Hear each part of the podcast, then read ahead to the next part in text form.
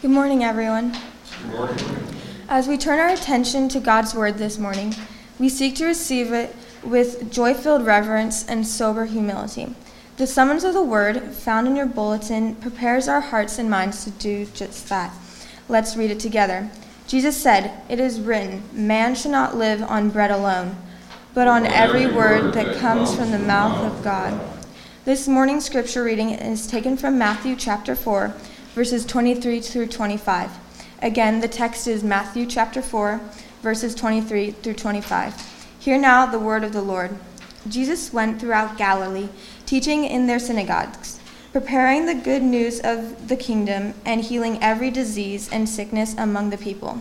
News about him spread all over Syria, and people brought to him all who were ill with various disease, those suffering severe pain, the demon possessed, those having seizures, and the paralyzed, and he healed them.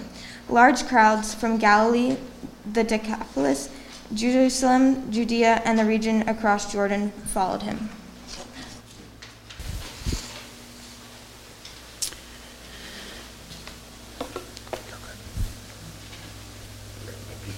Here you go. Well, let's pray together. But before we do, I just want to mention I, I uh, Ron apologized for the, uh, the technical difficulties. I was trying to think as, as, as, they, as they were wrestling, I was trying to think of the last time there were any technical difficulties here on a Sunday morning. And I couldn't remember. It is amazing. Uh, you know, so often when things go well, you don't notice. You don't think anyone. You just think they just, just go off without a hitch just by itself. But I tell you what, it's only when things go wrong, right, that you realize, oh wow, this this is actually this actually takes work. Actually, it's effort. It takes manpower. It takes planning. And so often, I'm I'm just so grateful for how Ron and Nancy and, and many of you work to make uh, make the services hum and make them truly beautiful. We we can worship. So so thank you, Ron. Thank you. I mean, thank you, everyone. I just really appreciate the work that you do. Let's with that. Let's let's let's go to the Lord in prayer. Father, may the words of my mouth and the meditations of all of our hearts be pleasing in your sight, O Lord, our rock and our Redeemer. Father, would you be pleased to use this scripture text and print it upon our souls? Father, may it wash over our hearts. May it instruct us. May it change us. May it comfort us. Father, may it challenge us. May it renew us. May, it, may, may you use it to conform us to the likeness of your Son, our Lord Jesus Christ, in whose name we pray. Amen. Let me start this morning with a question. As we jump into a series in the Beatitudes, I want to tackle these first few verses that precede uh, the Beatitudes proper because they, they sort of set the, the context for what Jesus is about to say. And I want to begin uh, my, my comments this morning with a question. It's a very simple question. It's kind of a broad question, very simple. Do you know what you need? Do you know what you need in your life? Do you know what you need emotionally, relationally, financially? Do you know what you need? It may seem like an obvious thing. Recently in counseling, I've been in, I go to counseling. Yes, I'm a counselor, but I also uh, go to counseling. In fact, I've been doing that for, on and off the last two or three years after we moved here from Puerto Rico. And this past week, my counselor said, she, she said to me, she said, Bruce, you have to tell people what you need. And, and, I, and she said, let me tell you why you have to do that. And that's an obvious thing. You think, you think like, well, you really need to be told that you have to tell people what you need. yeah, actually, I do. And here's why. She said, here's why. She said, unlike you, she had two reasons. She said, unlike you, a lot of people are not empaths. So you're a very empathetic person. Like you can often see people's needs and meet those needs. And she said, what you do is you, you project yourself on others and you think that they're empaths too and they can just see your needs and meet them. That's just not the case. People don't know. And then the second thing she said, uh, unintentionally, the reason that you have to tell people that you have to tell people what, you what you need is unintentionally, she said, You, Bruce, you don't project need. You don't project need. She said, You're, you're a helper. And people don't think you need help. They say, Wow, he's helping others, so he must be just fine. So, for example, when I was, uh, before coming here, we were living in Puerto Rico and we were doing, after the hurricane there, we were doing humanitarian relief work and it was exhausting. It was absolutely exhausting. In fact, about two to three weeks after the hurricane, after helping so many people, I began to notice the people that I was working with, the helpers who were helping uh, to distribute the various food and the water, all the various medical supplies. The helpers themselves were exhausted. And the helpers were the ones who needed help. And the question was, was who's going to care for them? In fact, we, we actually established a separate sort of uh, wing of our, of our, our effort to actually, was called Help the Helpers, because we're realizing that those who were helping, their own families weren't being cared for. They weren't getting food, they weren't getting water. And so, my question this morning again is to ask do you, do you know what you need? And just as an aside, as your pastor, to, you know, to actually do what my counselor tells me to do, as your pastor, I would ask you, I need you to pray for me. I would love for you to pray to me. In fact, I would love for you to text me during the week and say, hey, Pastor Bruce, I want you to know I prayed for you today. That would be huge. In fact, some of you have done that. I'm going to embarrass Kathy. Kathy several times has texted me or called me and said, Pastor Bruce, how can I pray for you? And I just, I just want to cry. It makes me so grateful to know that someone is thinking about me and someone wants to pray for me. So I'm asking you, would you pray for me? The second thing I, I would ask is, I not only need your prayer, but I need your encouragement. I need you to encourage me. I do. And I'm not ashamed to say, hey, so often I have this wonderful encourager over here, Don, Don Kinnison, just sometimes calls me and just says, hey, I want you to know this meant so much to me, or I want you to know this is someone said this, and this is what's going on in their lives as a result of what you did. That encouragement. But um, again, I mean, go back to this question. Here, here's the thing, gang. In response to my counselor's advice, I pushed back. she said, Bruce, you've got to tell people what you need. And I said to her, wait a minute, but what if I don't know what I need? What if I don't know? Was talking to a pastor friend of mine recently, and I was sharing him actually the very things I'm sharing with you now. And he said to me, It's funny you mentioned that. He said, Because he said this, this is, I thought this was so insightful. He said, You know, some of the best gifts I've ever gotten were things that I didn't realize that I needed. Isn't that beautiful? Have a loved one, a friend, a family member, and this Christmas time or it's your birthday or whatever, and they just see that, you know, he needs this or she needs this. And then you, you, you give this gift and you get it and you go, oh my goodness, this is this is exactly what I needed, and I didn't know it. It's exactly what I needed, and I didn't know. And in fact, this is everything I wanted, and I didn't know that I needed this. It's not, I just didn't know. I don't know if you have, I'm, listen, I have to apologize. I am a, I love romantic comedies. You know, most, you know, most people, you know, a lot of, a lot of people, especially men, they're like, ah, rom com. I love a good romantic comedy. And I, this is a number of years ago now, but a, a, a romantic comedy came out called Fools Rush In. And it starts, uh, it stars uh, Salma Hayek and Matthew Perry, you know, from the Friends sitcom from the 90s.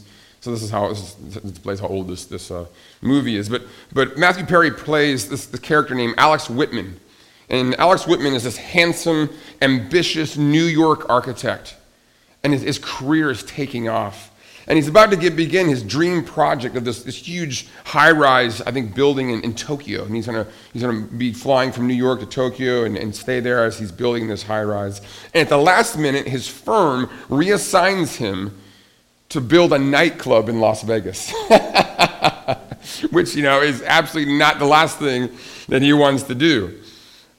And, it's, it's, and this is important, it's not at all what he had planned in life. And then once he gets in Vegas, he's a bachelor. He's out partying one night, and he meets this beautiful Mexican American girl, Salma Hayek, right? And of course, you know, being doing what they're doing, partying after spending a night together, they, the two don't see each other for a number of months. When suddenly she reappears at his work site with the news that she's carrying his child. Not at all what he had planned. not at all what she had planned. And they immediately agreed that it could never work. He's a wasp, right? White, Anglo Saxon, Protestant. She's Mexican. He's proper. She's, she's just boisterous and loud, and free spirited. He's punctual. She is never on time. In fact, in the movie, I get this he's actually Presbyterian. Whatever that even means, I don't even know. And of course, she is ardently Catholic. And yet, through a series of hilarious and enduring, just very enduring events, he realizes that what?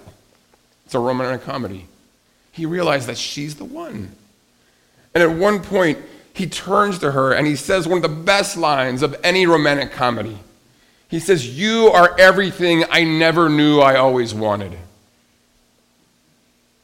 Ah, isn't that amazing? You're everything I never knew I always wanted. I didn't know I needed this.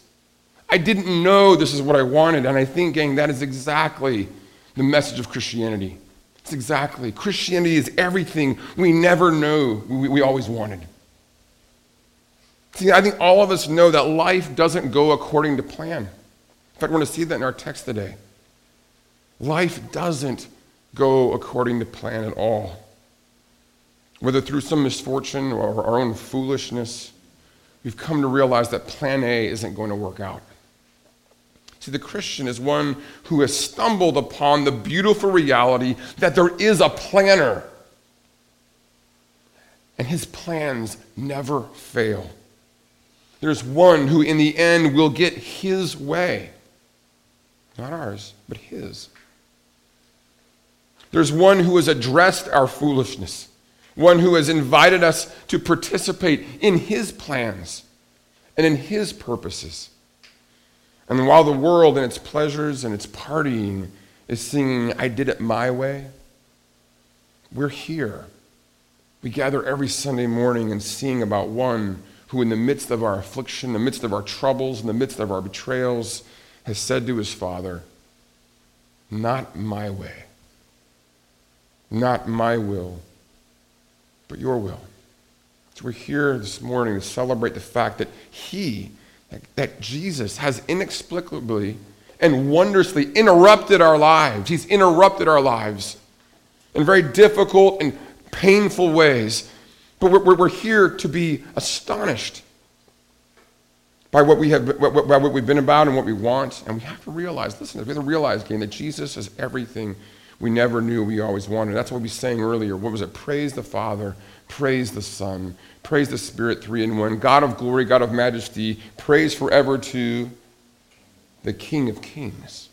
We're celebrating his reign. And here in the final verses of, of chapter 4, we read of Jesus proclaiming, listen to this, that through him, Israel's God is taking over. Through him, through Jesus, Israel's God is taking over. I hope you can remember several weeks back, I preached in the Lord's Prayer Father, stand out, take over, and set us free. Jesus is here proclaiming the good news that through him, God is t- Israel's God is taking over. Look at verse 23. Jesus went through Gal- throughout Galilee, teaching in their synagogues, proclaiming the good news of the kingdom, the good news of a takeover, the good news of his arriving to take over and have his way with the world, proclaiming the good news of the kingdom and healing every disease and sickness among the people. And here's the thing here's the, thing I want you to hear this morning since he's taking over the world, we should take on, we should take on his view of the world. Let me say that again. Since he's taking over the world, we should take on his view of the world. See, those of you who work like in a, just in a public or a, a, private uh, work uh, context, you know that it doesn't really matter at the end of the day if you're an employee, it doesn't really matter what you think. Right? It doesn't matter what your view of things are. Who, whose, whose opinion matters? Right? Whose viewpoint, whose perspective matters? Well, the boss's, because he's in charge. He's the one who's, who's over the whole thing. Since he's taking over the world, we should take on his view of the world. And that's exactly what we find in these series of statements called the Beatitudes. It's Jesus' view of the world. And it's amazing. It's, it is so counterintuitive. It's so countercultural.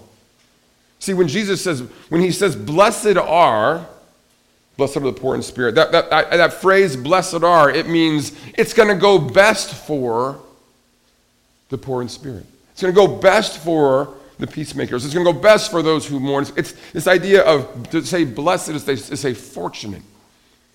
Fortunate are those. And it's so counterintuitive. What do you mean fortunate? What do you mean it's going to go better for those who mourn? What do you mean it's going to go better for those who are poor in spirit, who are at the end of the rope, those who are at the, on low battery, if you will.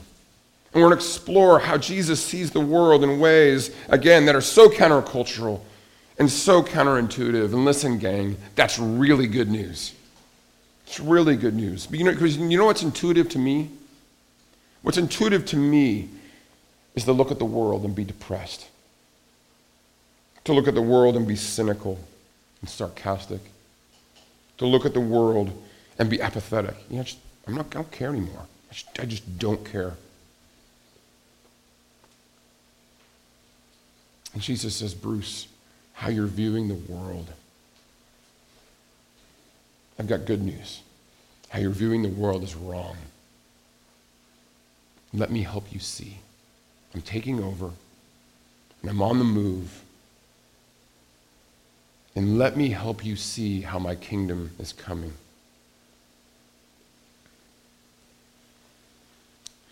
Let me ask a question in the text. We've seen in verse 23 that Jesus is declaring that through him God is taking over. Right? Now, here's my question Who is hearing and receiving this message? That is, who is experiencing the coming of this kingdom? Who's got a front row seat, if you will? Look at verse 24.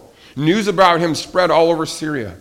And people brought to him all who were ill with various diseases, those suffering severe pain, the demon possessed, those having seizures, and the paralyzed. And he healed them. Do you see this list? Who of you, who of us, who among us would want to be ill with various diseases? Who would want to be those suffering severe pain? Who would want to be demon possessed? Who would want to be those having seizures? Who would want to be paralyzed? And yet, these are the ones who are experiencing the kingdom of God. These are the ones who are encountering it. These are the ones who have a front row seat. It's those whose lives are deeply troubled. Who are those who are tasting the kingdom? Those whose lives have not gone according to plan.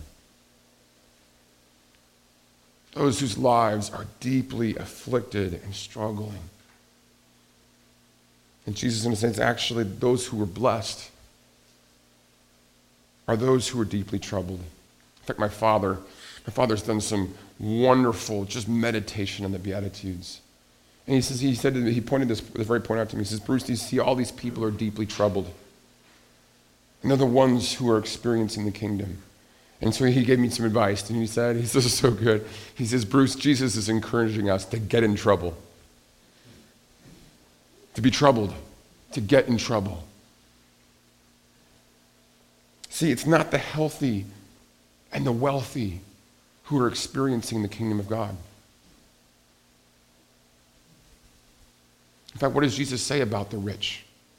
It's easier for a camel to go through an eye of a needle than for a rich man to enter the kingdom of God. You know, it's so funny, our culture, sorry, I can't help, maybe it's a, a, a cultural critique. You know, our culture, especially the elite, especially, I'm sorry, I'm going to pick on the progressives a little bit here. They're all about this idea of privilege. Privilege, privilege, privilege. If you got privilege, that's what it's all about. If you got privilege, that's awesome. Jesus is saying it's easier for a camel to go through an eye of a needle than for a privileged person to enter the kingdom of God. Because it's the privileged who are, it's the rich who are, have shielded themselves off from all of these hardships. They live in this pretend world like everything's okay, and they use their wealth. The Proverbs say this the rich person imagines their wealth to be this, this wall, this fortress all around them to, to, to shield out all that can go wrong. To, to sort of, so his gaze can't look upon a world that is hurting. It's the story, it's the parable of Lazarus and the rich man. This rich man living his life. Doesn't even know that outside his own door is Lazarus, this poor, poor man, sick, ill. He doesn't know. He's not even aware of it. He's blind that there's a kingdom that needs to come. He's blind to the world as it really is. So, again, who's got the front row seat to the kingdom of God? It's those who are in the back row of our world. And by the way, that's why for Epiphany, we're reading the introduction to this book called Destiny. Such a great book. It's called, I'm sorry, I'm sorry, I'm sorry, not Destiny. It's called um, Dignity. Dignity, seeking respect in back row America. It's amazing. Uh, the author, Chris Arnade, is this, um, he just, he, he, he's taken, about, about 18, 24 months of his life, and he just, he would go to various cities in America and ask, where am I not supposed to go? Right? If you live in St. Louis here, I could say, hey, don't, don't, go, that, don't, don't go to that part of St. Louis. And he would go get in his minivan, he would go to that very place, and he started just to walk around. Just walk around. He'd go to McDonald's. He said, You want to know, you want to understand America? He said, Go to McDonald's. And he would just talk to people. Just talk to me, literally sit and talk, no agenda, not trying to change anybody, not trying to do anything, just talk. And he, has a, he took a photographer with him, took his own pictures. And I'm telling you, it's just an amazing read. So when we read, it's, it's a short, it's an introduction, it's like 15, 20 pages. We're going to have a discussion now about, I'll mention the details later. But we're reading that because, again, the subtitle of the book, D- Dignity, Seeking Respect in Back Row America. See, Jesus was living among, he was encountering those who were suffering severe pain, who were ill with various diseases, who were demon possessed. I mean, I don't even know what to do with that. Having seizures and paralyzed. I shared before about the Catholic uh, priest, um, the late Catholic priest Henri Nouwen. Henri was teaching at Harvard Divinity School. At the peak of his courage, brilliant, renowned, published and inside, he was just empty, spiritually empty, burned out. One of his, one of his friends who had started uh, communities of, pers- of adults with special needs, he advised them, he said, Look, you know what you need to do? You need to go volunteer at one of my communities of persons who, again, these are adults of various ages, all having severe uh, special needs. And he did. He, he walked away from his Harvard career, his academic uh, achievements, and went and lived in this, this community and served. And they didn't care how he published. They didn't care if he had titles. They, they didn't know. They didn't, they, didn't, they didn't care. They just didn't know. And he, said, he, he writes, he says this. He said, more clearly than ever, God told me, he said, go and live among the poor in spirit, and they will heal you. Isn't that beautiful? See, it's those in the back row. It's those who are troubled, those who are struggling, those who are lost. And I'm going to tell you again, I want you to know this. It may sound strange, but I love, I love being with you in your time of need. I love being with you in the trenches of life. You're never going to say anything to me that's going to make me want to leave you. You're never going to say anything that makes me judge you. Not. I care about you. I really do. Your leadership cares about you. Don cares about you. Jim cares about you. In fact, today we're going to be electing Don. We're uh, electing him into, into, office formally, and I just I can't rec- I can't couldn't recommend him more strongly. I'm so excited that Don's going to be one of our elders. Ron Ron has a beautiful heart. He's going to be rolling off. He's going to, he's going to you know, um, very fairly, very rightly over time take, take a break and, and uh, simply take a, a, you know, take a, take a seat. He's been serving us so faithfully for so, so many years. And we we want to be with you in the trenches. Because that's, that's when we get a front row to witness what God is doing in our lives. And we want to cry with you. We want to rejoice with you. We want to scratch our heads and say, What in the world is God doing here? I have no idea. We want to lament with you. We want to plot and plan with you. We do. Because that's when we get to see God's fingerprints. That's when we get to see God at work. So let me ask the question a second time. We're almost done here. Large, uh, who is hearing and receiving this message? It's those in the back row. It's those who are struggling the most. It's those who are in trouble.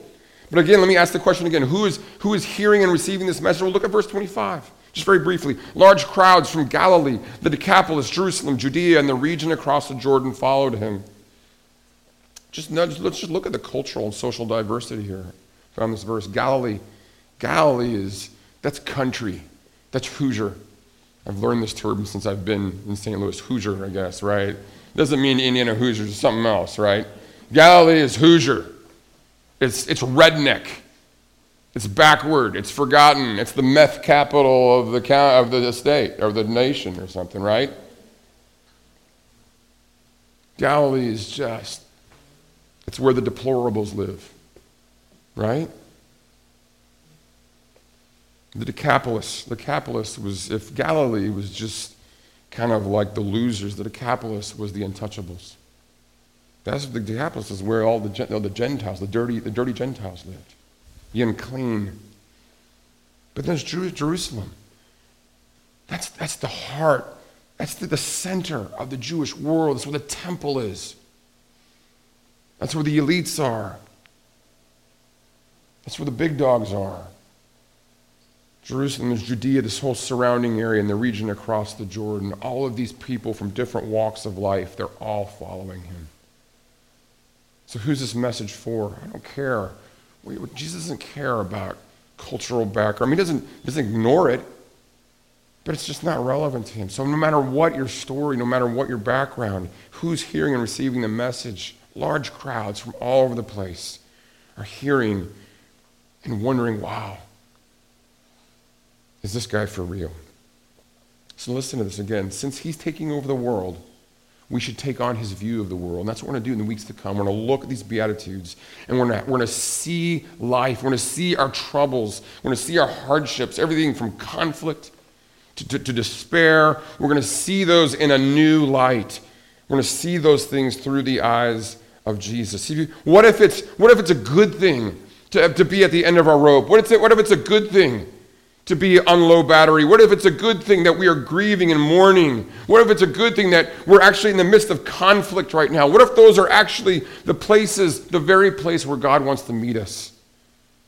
What if those are the very things that we can one day look back and say, you know what, that was so hard. I wouldn't want to go through that again, but it's one of the best things that ever happened to me. It's everything I knew I never needed. I'm sorry. It's everything I never knew I always needed. What if it's a good thing? Let me, let me close with this. Sarah and I were, uh, I think we'd been in, we lived in the UK for four years. I was doing school.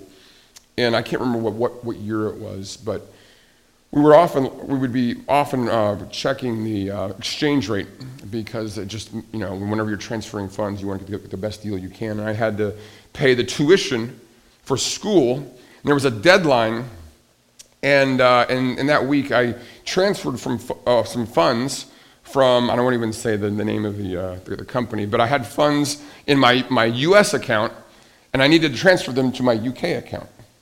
Well, I transferred, again, this is for tuition, so it was, a, it was a rather large sum of money that I was transferring. And unbeknownst to me, uh, when I transferred it, uh, any amount of funds above a certain amount, I don't know what the number was, but it's immediately flagged and it won't, it won't be transferred immediately. It has to be reviewed because out of some sort of suspicion of, of you know, what's going on here with this large amount of money being transferred, et cetera. So again, so the, the, the transfer was flagged for review and the funds were frozen.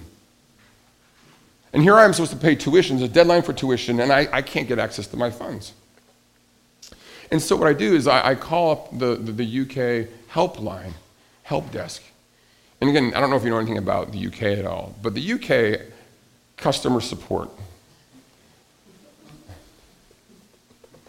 Well, I'll let you I'll let you I'll let you guess what it's like, okay? Not only were they insensitive, they were totally incompetent. Totally incompetent. So what I did, I thought, okay, what I'm going to do is I'm going to call up the U.S. side and see if I can get customer support from them. I called the customer support on the American side. I get this lady, she was so nice. She was so compassionate. But she still couldn't do anything. she said, Yeah, I don't know. I said, Well, can I speak to your, your, your supervisor? Well, so finally got to the supervisor, and I spoke to his supervisor. And the lady said, This lady was incredibly compassionate. And get this, she was in control. I'll never forget that she said, Mr. Clark, can you update your, or what's the word, when you um, update your screen, like refresh your screen. And I hit, I was, at that point, I was so discouraged, I was so frustrated, I was so angry, I was just ready to like throw my computer out the window. You know, I was just so mad. And she said, update, up, refresh your screen. So I hit the refresh button, and suddenly this button appeared. And I was like, wow, now I'm in business. And sure enough, she was able to free my funds and get it over. She did not, she not only had compassion, she was in control. What a great picture of Jesus. He's our king. He is the king. He is taking over. Will we let him, will we let him take the reins? Will we let him see, interpret our lives? Will we be willing to see our struggles, our trials, our conflicts through his eyes? That's what the Beatitudes are calling us to do. Will you, will you pray with me to that end? Will you pray, God, help me to see the world, to see others, my enemies, my family, my friends, my coworkers? Will you help me to see the situations, the struggles in my life through your eyes? Let's pray together. Heavenly Father, it's just so beautiful that you've not only given us the welcome of Jesus, the welcome that we need so much, but you've also given us the wisdom of Jesus the wisdom to see the world the way that you would have us see it. Oh, Father, we long, we long to see the world through the eyes of Jesus.